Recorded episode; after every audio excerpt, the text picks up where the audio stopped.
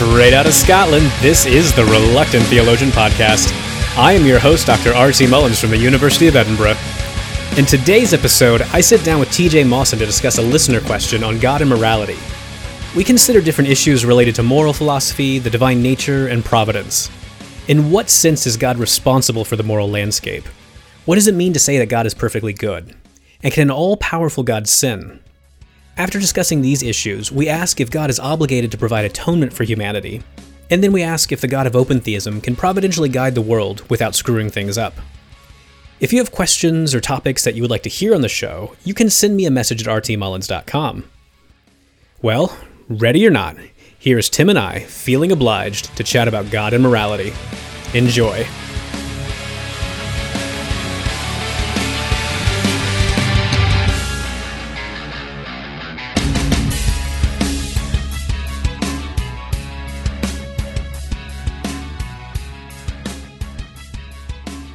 So, Tim, thank you so much for being on the show today. So, I've got a listener question related to God and morality, and I was hoping you could help me out with this one and some other issues kind of related to God and morality. So, if you could just read the listener question for me, that would be great. Yes, of course. So, Ryan S. asks If you have a moment, could you share your thoughts on God's obligations, more specifically his moral obligations? Does God have any? Does he have any towards humans? If God did not send Jesus to die on the cross for our sins, would he have done anything wrong? I wonder how we might philosophically justify the cross as a supererogatory act if God had no moral obligations towards his creatures. If you've got some recommendations for reading along these lines, I'd love to hear them. Grateful for you and all your work. Open up the pit. Ryan S. Right. And so the pit there is referring to like when you're at a, a heavy metal show and there's a mosh pit going on. Okay, I'll, I'll have to take your word for Yeah. it. Yeah. So, yeah, so because he knows I'm like a big uh, metal fan as okay, well. so- yes, he probably didn't know that I wasn't, but I'm not going to be able to open up much of a pit for him in that sense. Goodness knows what pits I'll encourage him to stumble towards in other sense. That's right. There might be some philosophical pits we'll fall into. Maybe. So let's see if we can fall into some right now. Um, So so let's let's like uh, so I want to get to this like this all these questions he's asked Yeah. here, but let's back up a little bit and just kind of define some basic terms here. So why don't we start with the difference between actions that are obligatory and supererogatory? Like uh, just define some of these terms for me. Okay, sure, yeah. So, um, as I understand it, an obligatory action uh, would be an action which it's one's duty uh, to perform, and so uh, for which one is culpable or blamable, uh, at least prima facie, if one doesn't perform. Uh, so, by way of an example, it's plausibly my duty to provide the tutorials which I'm contractually obliged to provide here at the college that I teach for. I've signed a contract freely. That's given me certain duties, and it's now my uh, obligation to do those duties. If I fail to perform those duties, then uh, the college could reasonably demand of me an explanation, and if I can give a satisfactory explanation, then I'd be culpable and indeed, in principle, sackable. So those are my duties. But then I understand a supererogatory good action to be a good action which goes above and beyond the call of duty, and as such, it's one uh, for which I'm to be praised if I do do it, uh, but which I'm not uh, ordinarily going to be blamed if I don't perform it.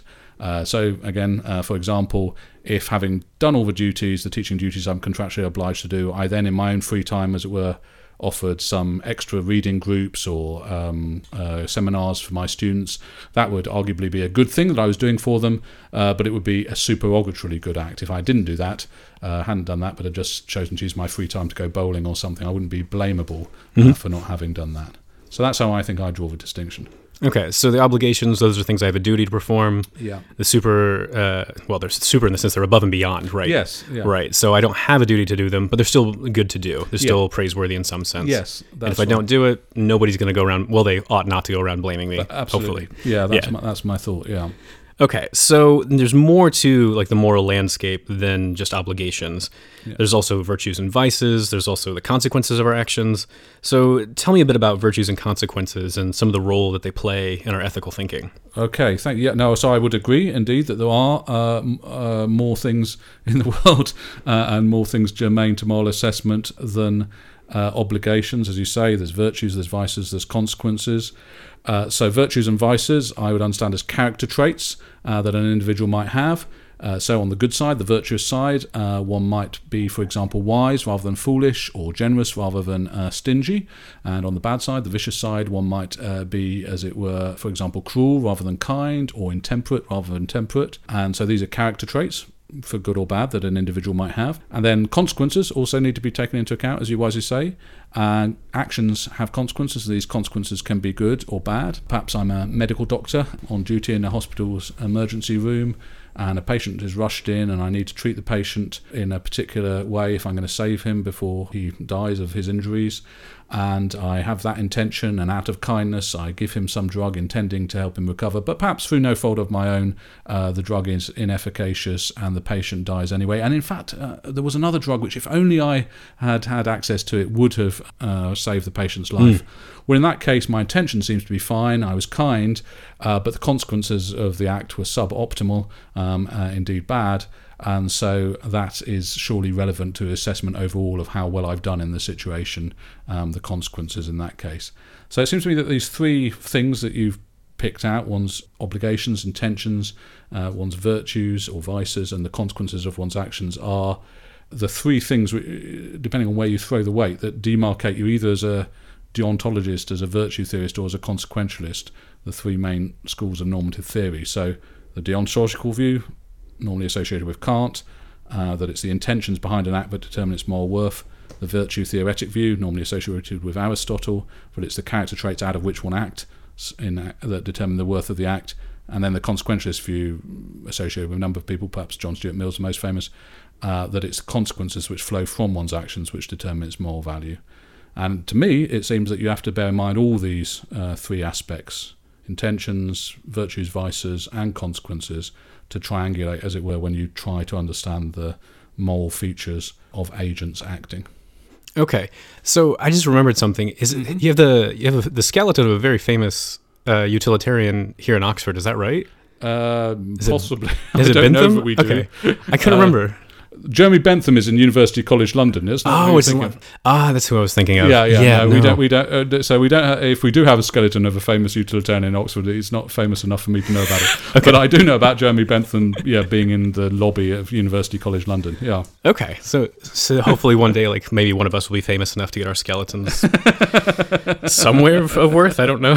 Well, one can only dream a dream. right. Okay, so let's get into this next issue here. So I, have got. I want to get into the issue that uh, the role that God plays in our morality. Okay. So before that, I think we, it would be good to kind of define a few divine attributes that are going to be relevant to that discussion. So typically, theists they want to say God is perfect in knowledge, power, and goodness, yeah. and so God's moral goodness is. I mean, that's really important for this episode. So, just kind of tell me how you define omnipotence, omniscience, and moral goodness. Yeah, so I do I do hold a, a, pretty traditional theistic conception of God. So that is to say, I would concede that God is of necessity omnipotent, omniscient, perfectly good, and a number of other things. Personally, I think one should see God as outside time or atemporal, as it's usually put, perhaps better put, um, and various other things. But certainly omnipotent, omniscient, and perfectly good. So I'd say that God is omnipotent in virtue of his having the most power granting set of abilities that it's logically possible anyone might have. So, quite what's in that set of abilities and what's absent from it is going to be something about which uh, finite humans are never going to be able to finally and completely reach a definitive judgment. But I think we can make uh, some fallible judgments in some cases. So, for example, it seems to me uh, that a being with the most power granting set of abilities would have to be able to turn my water here in this glass into wine by a direct act of the will, should he choose to do so. Uh, so, being an omnipotent being, he'd have to have the power to turn this water into wine by a direct act of the will, not needing to employ any causal mechanism to turn it into wine. But also, a being with the most power granting set of abilities would have to be unable, unable to turn this uh, water into vinegar uh, whilst trying to turn it into wine. So, that's perhaps worth underscoring at this stage. An omnipotent being, according to my understanding, can't make mistakes we can make mistakes, and so we can actually do things that an omnipotent being, in virtue of his power, can't do. So I have the ability to try to make some wine and make a bodge up of it. I could uh, maybe buy one of those home winemaking kits, try to follow the instructions, could mess it all up, and I could have tried to make wine, but in fact made vinegar. So I have the ability to make vinegar whilst trying to make wine. God doesn't have the ability to make vinegar whilst trying to make wine. Mm-hmm. Uh, he cannot but succeed in whatever he puts his hand to, whatever he tries to do. His actions cannot but meet the descriptions under which he willed them. Uh, so there are some things we can do that God in his omnipotence can't do, but those are liabilities that we have that he doesn't suffer under. Okay, so I want to make sure I'm following that. So Sure, the most yeah. power granting set of abilities. Yeah. And so I can talk. There's a way I can talk where I can say my ability to budge things up or screw Yeah. things up. I can talk about that as ability, but really that's a liability. That's right. So you mm-hmm. might say, oh, so according to my understanding, not all abilities are powers. Some abilities are liabilities, and mm-hmm. roughly those abilities which you'd be better off without are Yeah. liabilities, and those abilities which you're better off with and with more of are powers. And so God has more of the abilities that are powers right up to the max, and He has in the end zero of the liabilities. Okay. Good. Okay, so that makes sense. Okay, so tell me the next attribute. Uh, so that was omniscience. So um, literally, of course, God's all knowingness. So God knows of all true propositions that they're true, um, from which it follows that He knows of all false propositions that they're false. There's controversy, of course, over whether there are such propositions or ever are propositions or not, and whether there are propositions about the future or not, and so on. But uh, and there's also controversy over what knowledge is. Uh, Sure. So you know, there's a lot of little pieces there that could be prodded at and might uh, need further analysis. But perhaps in this context, it would be all right to bypass at least some of them by saying uh, that of all new, true propositions, God believes without possibility of error that they're true, and of all false propositions, that he believes without possibility of error that they're false. Uh, and God's perfect goodness uh, was another one. So, of necessity, God intends uh, and thus does the best, the morally best, where there is a best, or one of the joint best, where two or more are equally good and uh, none better, for his creatures. So, he always intends and does the best for his creatures. So, he does his duties, of course, uh, to revert back to that earlier point, but also he does supererogatory acts for us, and he manifests perfections in character where these are germane, so wisdom, kindness, and so on. So, he scores, according to my understanding, maximally on intentions, on virtues, and on, on consequences. With regard to consequences, maximally, well, insofar as there is a best or joint best for his creatures, that might not be value maximizing per se across all possible creations, but value maximizing for his creatures where there is a value maximum for his creatures to hit. So like if there's like a best act, he's going to perform it. If there's not a best act, but you know it's it is it's it's equal among a bunch a bunch of others. Yeah. that's fine too. I think that's right. I think, yeah. Okay. Yeah.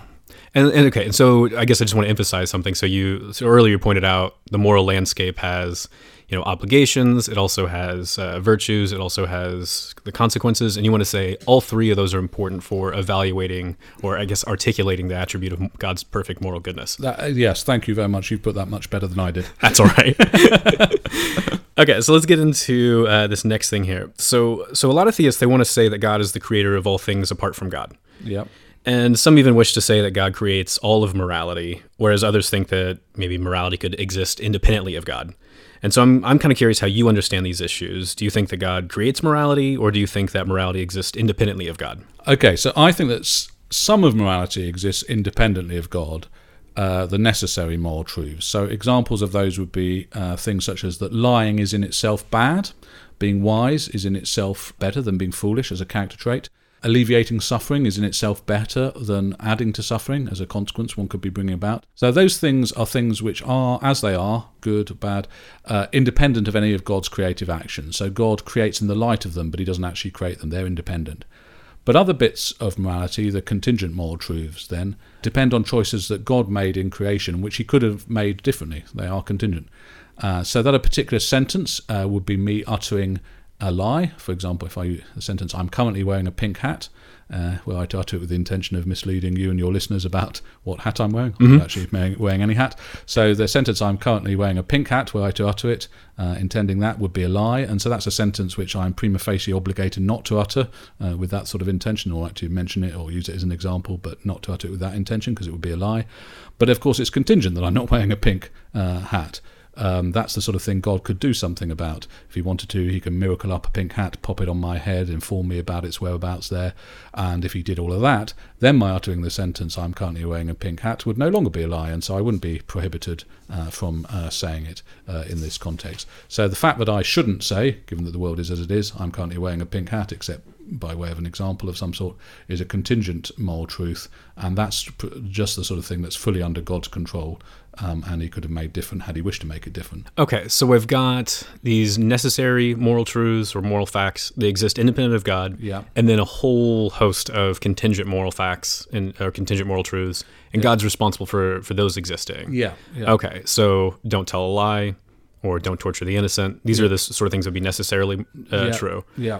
And that's, but that's not. I mean, that doesn't give it a lot of details for the moral landscape, right? So that's Yeah. so that's when so when God creates a contingent world, that's going to start filling in more details. That's right. So in a way, it's good for me if uh, that you're saying, "Oh, that doesn't create much uh, details for the landscape," then, because it's really, if you like, just a way of mapping whatever landscape it is that God chooses to create.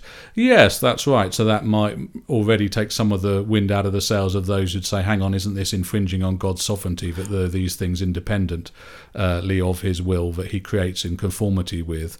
Uh, well, no, because these things haven't d- d- filled in the details of a landscape in any respect. They've just talked about the methods by which the landscape can be correctly described.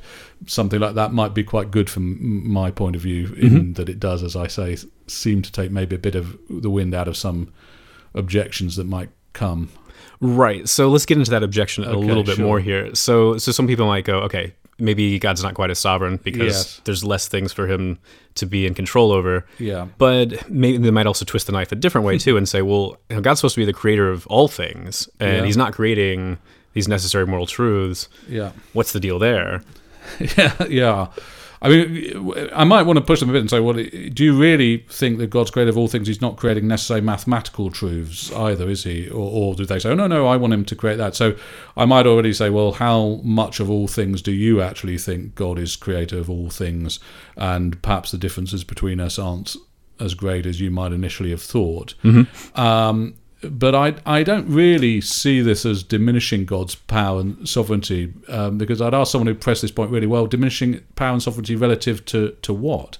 So, on my view, these things, these are necessary moral truths. They couldn't have been otherwise than, than they are. That's why they're correctly called necessary moral truths rather than Right. contingent truths.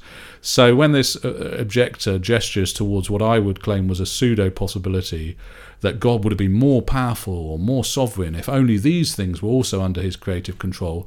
Well, I'd say that this objector is gesturing in the end towards nothing. They're gesturing towards an impossibility, i.e., something mm-hmm. that's not even a possibility. Thus, I talk of it as a pseudo possibility. So, you know, I'd say, well, you might as well wonder whether God would be more powerful if he could make black white, or if he could uh, remain a necessary being whilst commit suicide, or if he could make a billiard ball that was the cause of itself.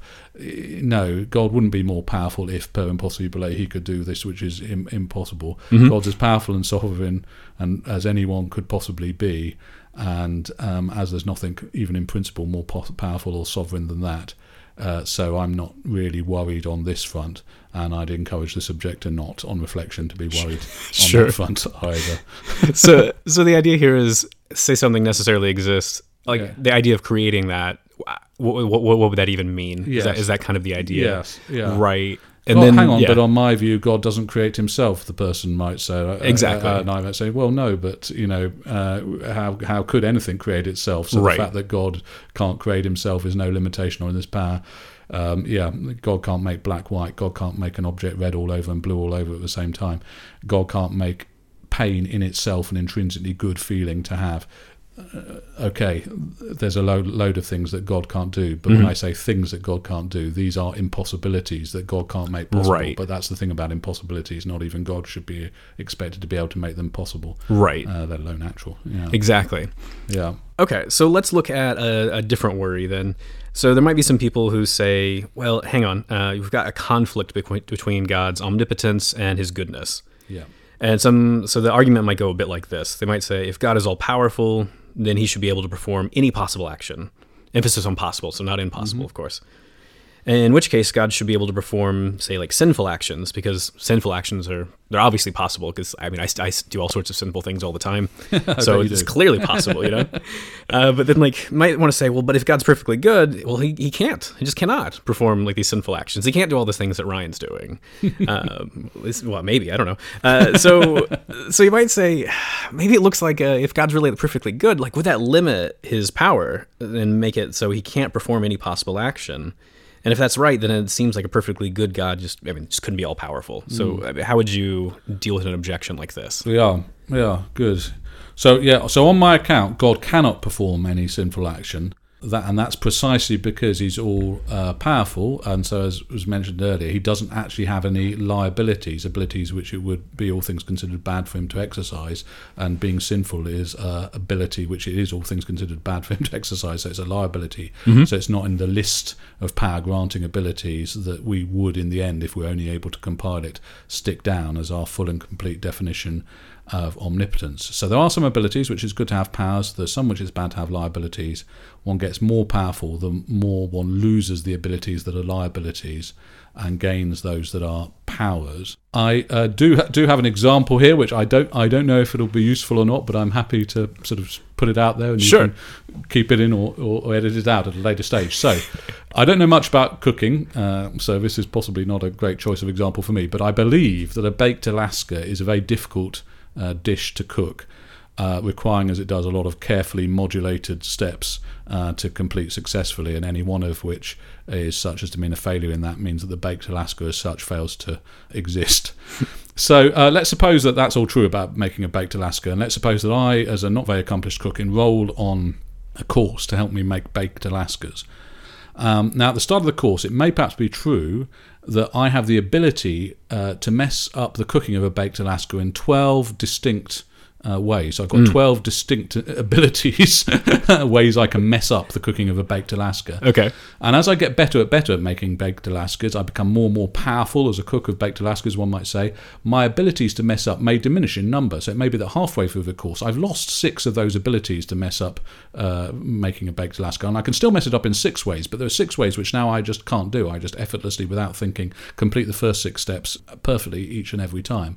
And possibly at the end of the course, if I was to become supremely powerful as a maker of baked Alaskas, I would by then be unable to mess it up in any of the 12 ways that I had previously been able to mess it up. I could only ever make a perfect baked Alaska. You, you know, you blindfold me, you tie me up, still a baked Alaska turns out. Whatever impediment you put in my way, a baked Alaska of a perfect sort turns up.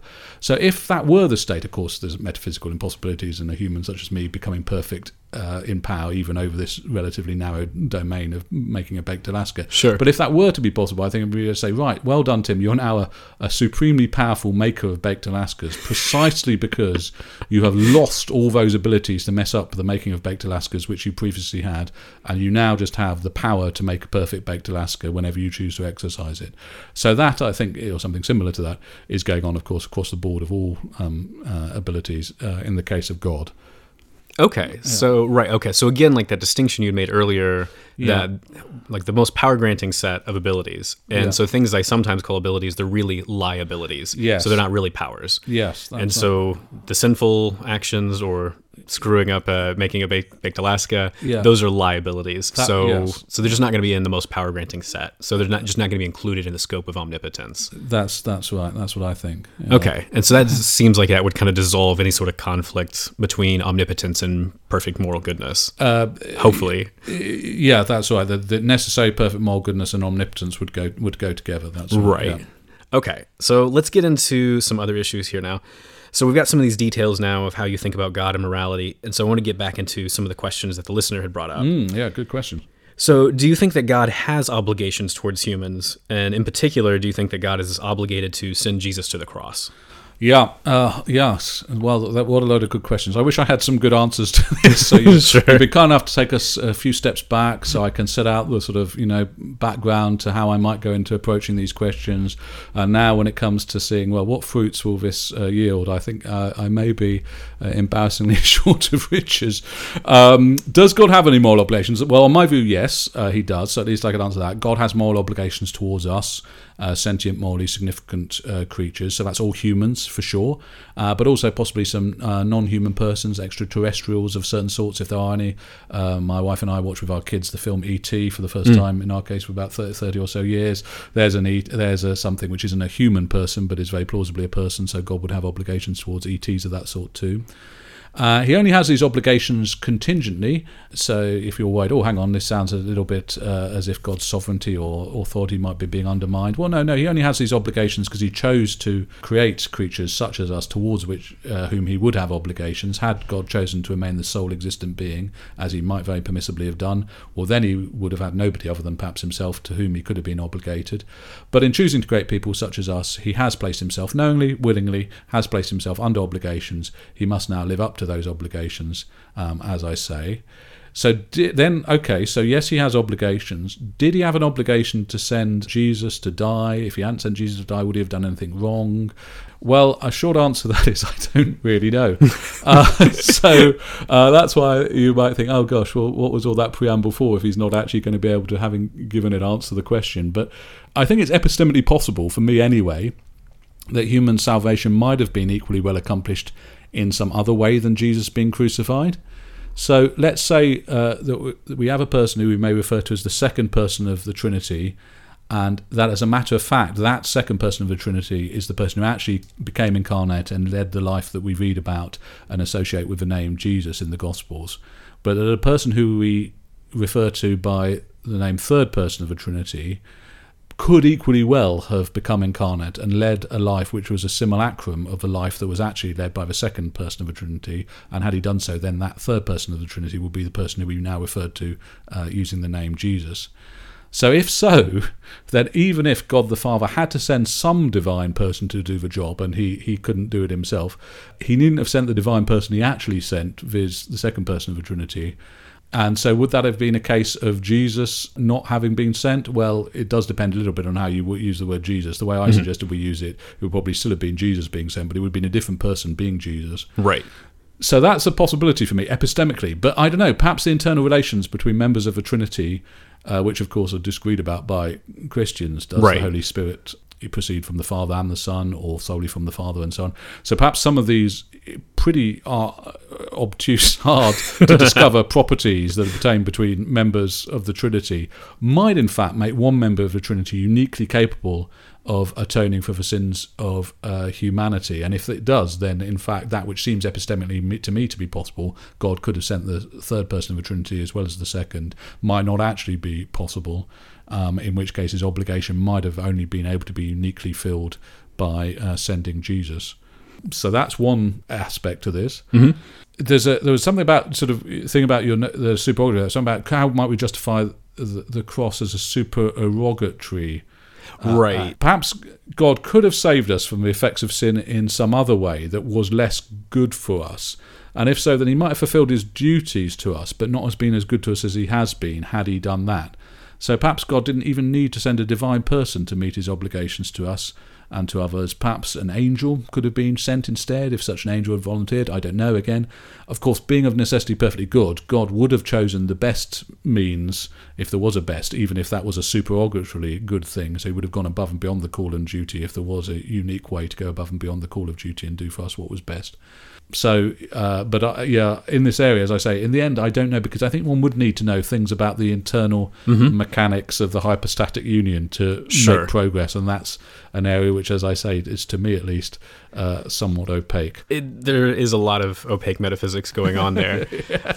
So let me. See, I want to make sure I'm following this wrong. So right. So if I'm God, I've got the ability to create or not create. Yeah. I'm free to do you know whatever I want there. Yeah. If I don't create anything, no obligations to anyone but myself because yeah. well, there's no one else that exists, so yeah. I can't have obligations to these other people. Yeah. But if I create them, though, if I create creatures of particular sorts, like yeah. uh, like persons, yes. they've got value su- to such an extent that I do have certain obligations to them. Yeah. I'm God. I know that going into it, so I know I'm taking on these obligations. Yeah, yeah. Same thing like when God enters into a covenantal relationship or yes. makes a promise. Yes. He knows what he's doing, so yes. he's freely taking on these yes. obligations. It's a good good example. Yes. Yeah. Okay. So so that's why God contingently has obligations. Yeah. And then when we get when we fast forward to the incarnation of Jesus, yeah, it is a pretty standard medieval view that any of the divine persons could become incarnate. It is. Yeah. Yeah. And if I mean, there's lots of dead people we could have as our authorities. Um, medievals tend to be a favorite one uh, for some reason, and so they seem to all agree any of the divine persons could yep. become incarnate. Yeah. Uh, so if that's the case, then yeah, it does seem a bit difficult for me to pin down exactly what the obligation would be there because it seems like well the Father, the Son, the Holy Spirit, any of those would would fulfill the duty Yeah. if there is an obligation here, Yeah. which I I don't know. Yeah. Because well, this is an area where all of our favorite uh, dead medievals they disagree on um, does he have to send a son? Could he do it some other way? Yeah. Yeah. So if you think it, it, an incarnation would be obligatory, then any of the three persons could have done it. So which one from there? Yeah. There's no obligation there. Yeah. So there's a couple different ways I guess you could really kind of develop Yes. this. Well, more than a couple. I mean, there's a lot of ways, but yeah, but that's kind of the thinking here. Yes, definitely. Yes, thank you again for putting it probably more clearly than I put it myself. I, we'll see. Um, maybe people might be horribly confused after this episode. so let's get into a final topic here. Sure. So this is going to be related to God's goodness and His providence. So, as you know, there's multiple models of God on offer today, and so one popular model is called open theism. And so, on open theism, God does not infallibly know what will in fact happen in the future. So, God knows all the possible things that could happen in the future, and He could make incredibly accurate predictions about what will happen. But open theists say that God doesn't, in fact, know how the future is going to go. Yeah. And they're going to agree with you. They want to say God's omnipotent, he's omniscient, he's morally good. Like they want to maximize all those. Uh, Yeah. So imagine that they agree with your definitions of omnipotence, omniscience, and moral goodness here. So oh, oh, they're trying to be on the same like playing field as you. Like, do you think the open theists can actually consistently maintain that God is omnipotent, omniscient, and, and perfectly good, or do you think they're going to run into a problem here? Yeah, so I think they they run into a problem. Yeah, so in a way, I'm glad that they've granted me my definitions of omnipotence, omniscience, and perfect goodness because I think by granting me that, I've got all I need to run an argument for why their problems are insuperable. So I'm not a fan of open theism.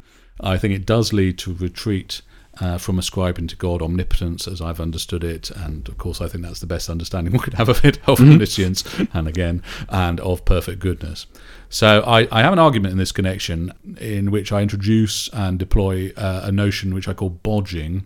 And I define uh, bodging thusly. So I'll define it, then I'll give it an example, which is similar to an example I gave before to just Yeah, that's good because this is a like when I've had American students, they're like, "What is that?" I'm like, "It's an English word. You know, it's okay." It is, yes, yes. It's, it, maybe it says something about our difference of cultures that the Americans don't have a word for bodging. Mm-hmm. They, they probably just put up a banner that says "Mission Accomplished," where someone British put up a banner that said "Mission Bodged." But uh, without wishing to raise the hackles of any of your uh, North American listeners who are great fans of people associated with banners saying "Mission Accomplished," let me tell you a little bit more about bodging. So one bodges an action, on my understanding of the term, if one performs it under an intended description that it doesn't in the end end up meeting. So imagine this by way of an illustration. So you're doctor in a hospital's emergency room. Uh, you need to make a very quick decision on how to treat a particular patient who's just been rushed in and is in front of you. If you don't act immediately, then he's certainly going to die. So you've got to do something. You could administer either drug A or drug B. Uh, the efficacy of each of these drugs depends on its radioactive properties, the effects of which have the following physical probabilities which you know about.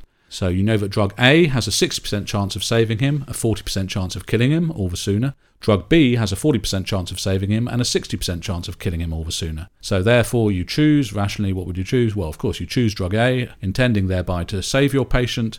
But in fact, you're unlucky and your patient is even more unlucky. Uh, that which was objectively unlikely to happen, in fact, happens. Uh, so you in, end up unintentionally killing your patient whilst intending to do the opposite. You tend to save him. You've actually killed him. This dr- drug you've administered has killed him. So your action hasn't met the description under which you willed it. The description of the drug. I'm trying to give him the drug that will save him. Uh, and so your patient's died, and you've bodged in my sense of uh, in sense of bodged. So if we so now let's think. Okay, is it a power or liability to be able to bodge, bodge things? Okay.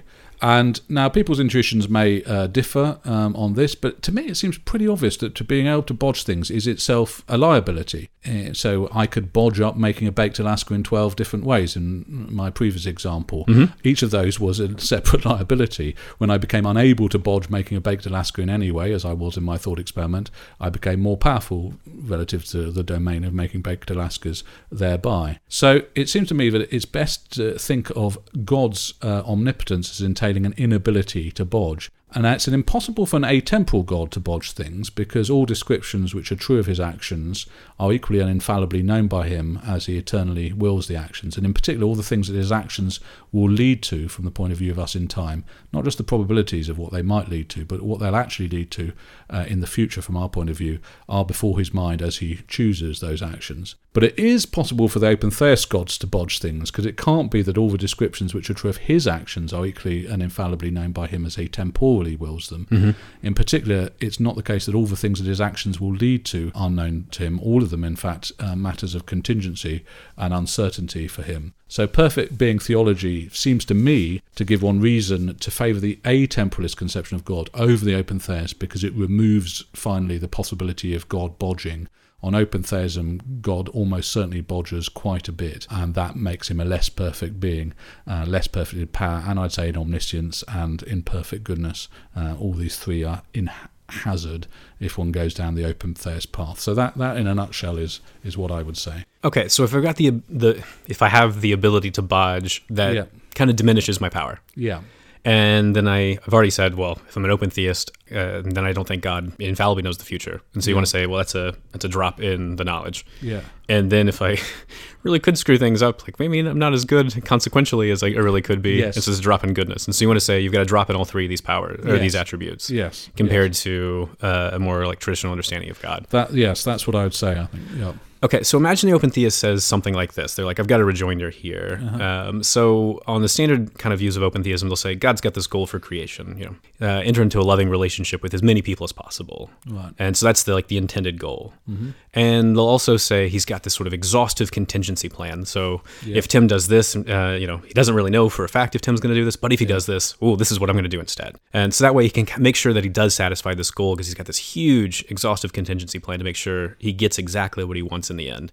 Which way will it go to get there to that result?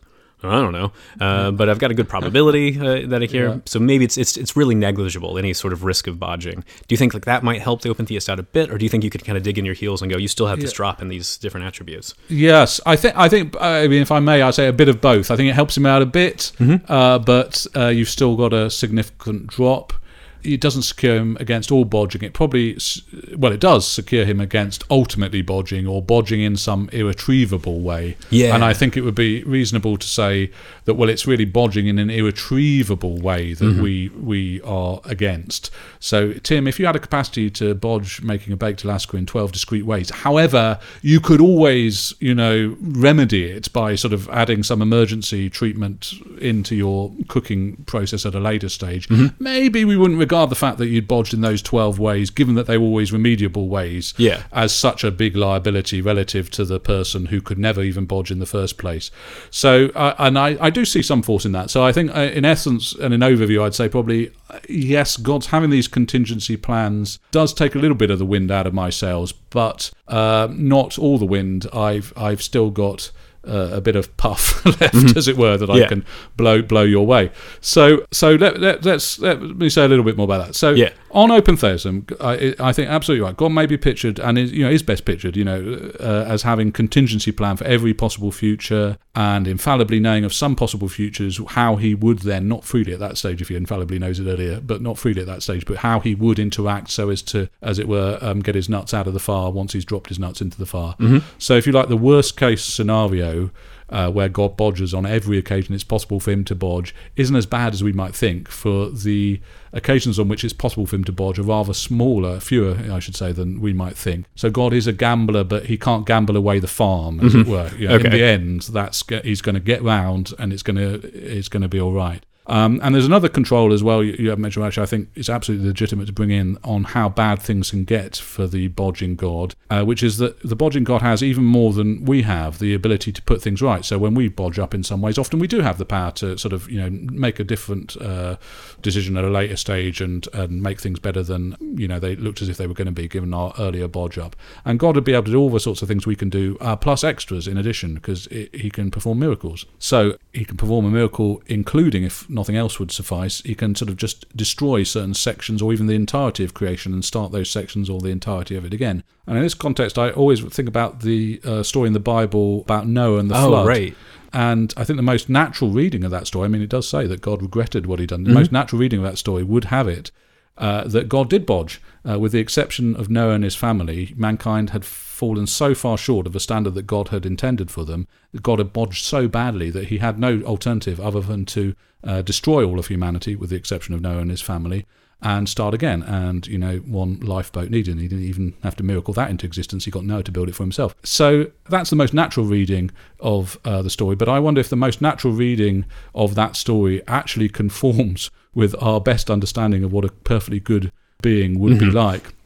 Yeah. And I, I incline to think not. You would hope not.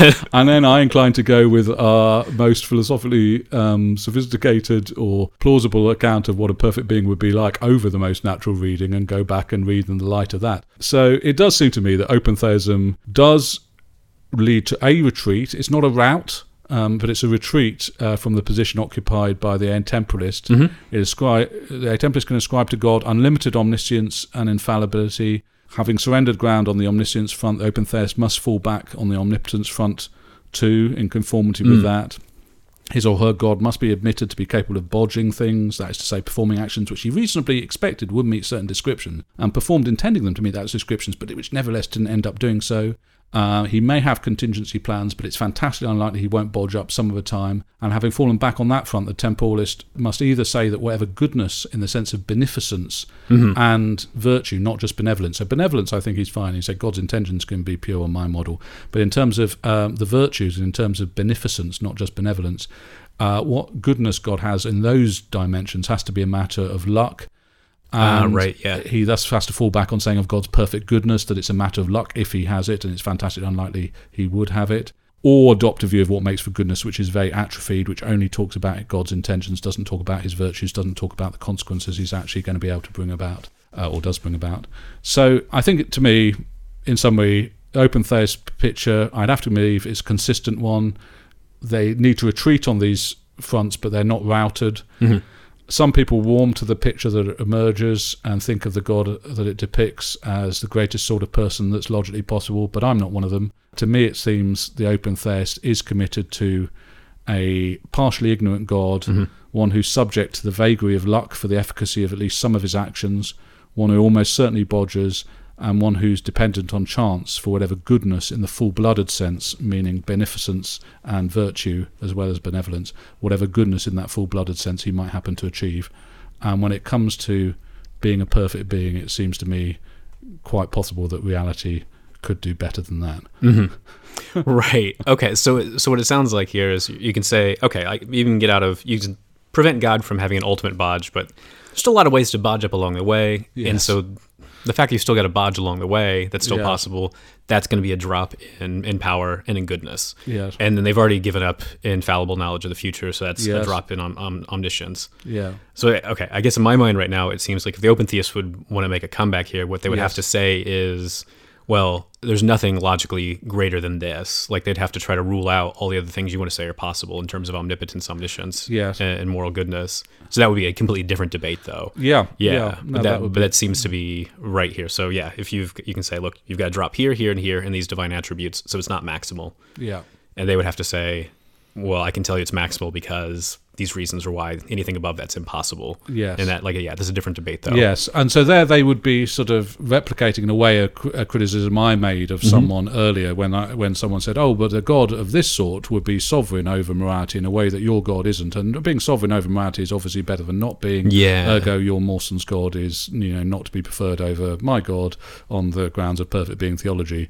And they might be able to, or I, of course I don't think they can, but they Sure, might right. sort of want to be able to say, well, look, it's the same here. You know, you think this would be better than uh, what we've got, but uh, if we can show you that this is in fact impossible, it wouldn't be better than what we've Right. got. uh, and so let's let's go on the offensive there and try and find some impossibilities in there. Yeah, yeah. yeah. Okay. Well, And so the debate yeah. would go on. exactly. So thank you so much for being on the show today. It's absolutely fascinating. Yeah, well, thank you, thank you very much. It's it's been a pleasure, and I hope your listeners have found what I've had to say interesting and thought provoking. And there you have it, another episode of the Reluctant Theologian podcast. Stay tuned for episodes on theological language.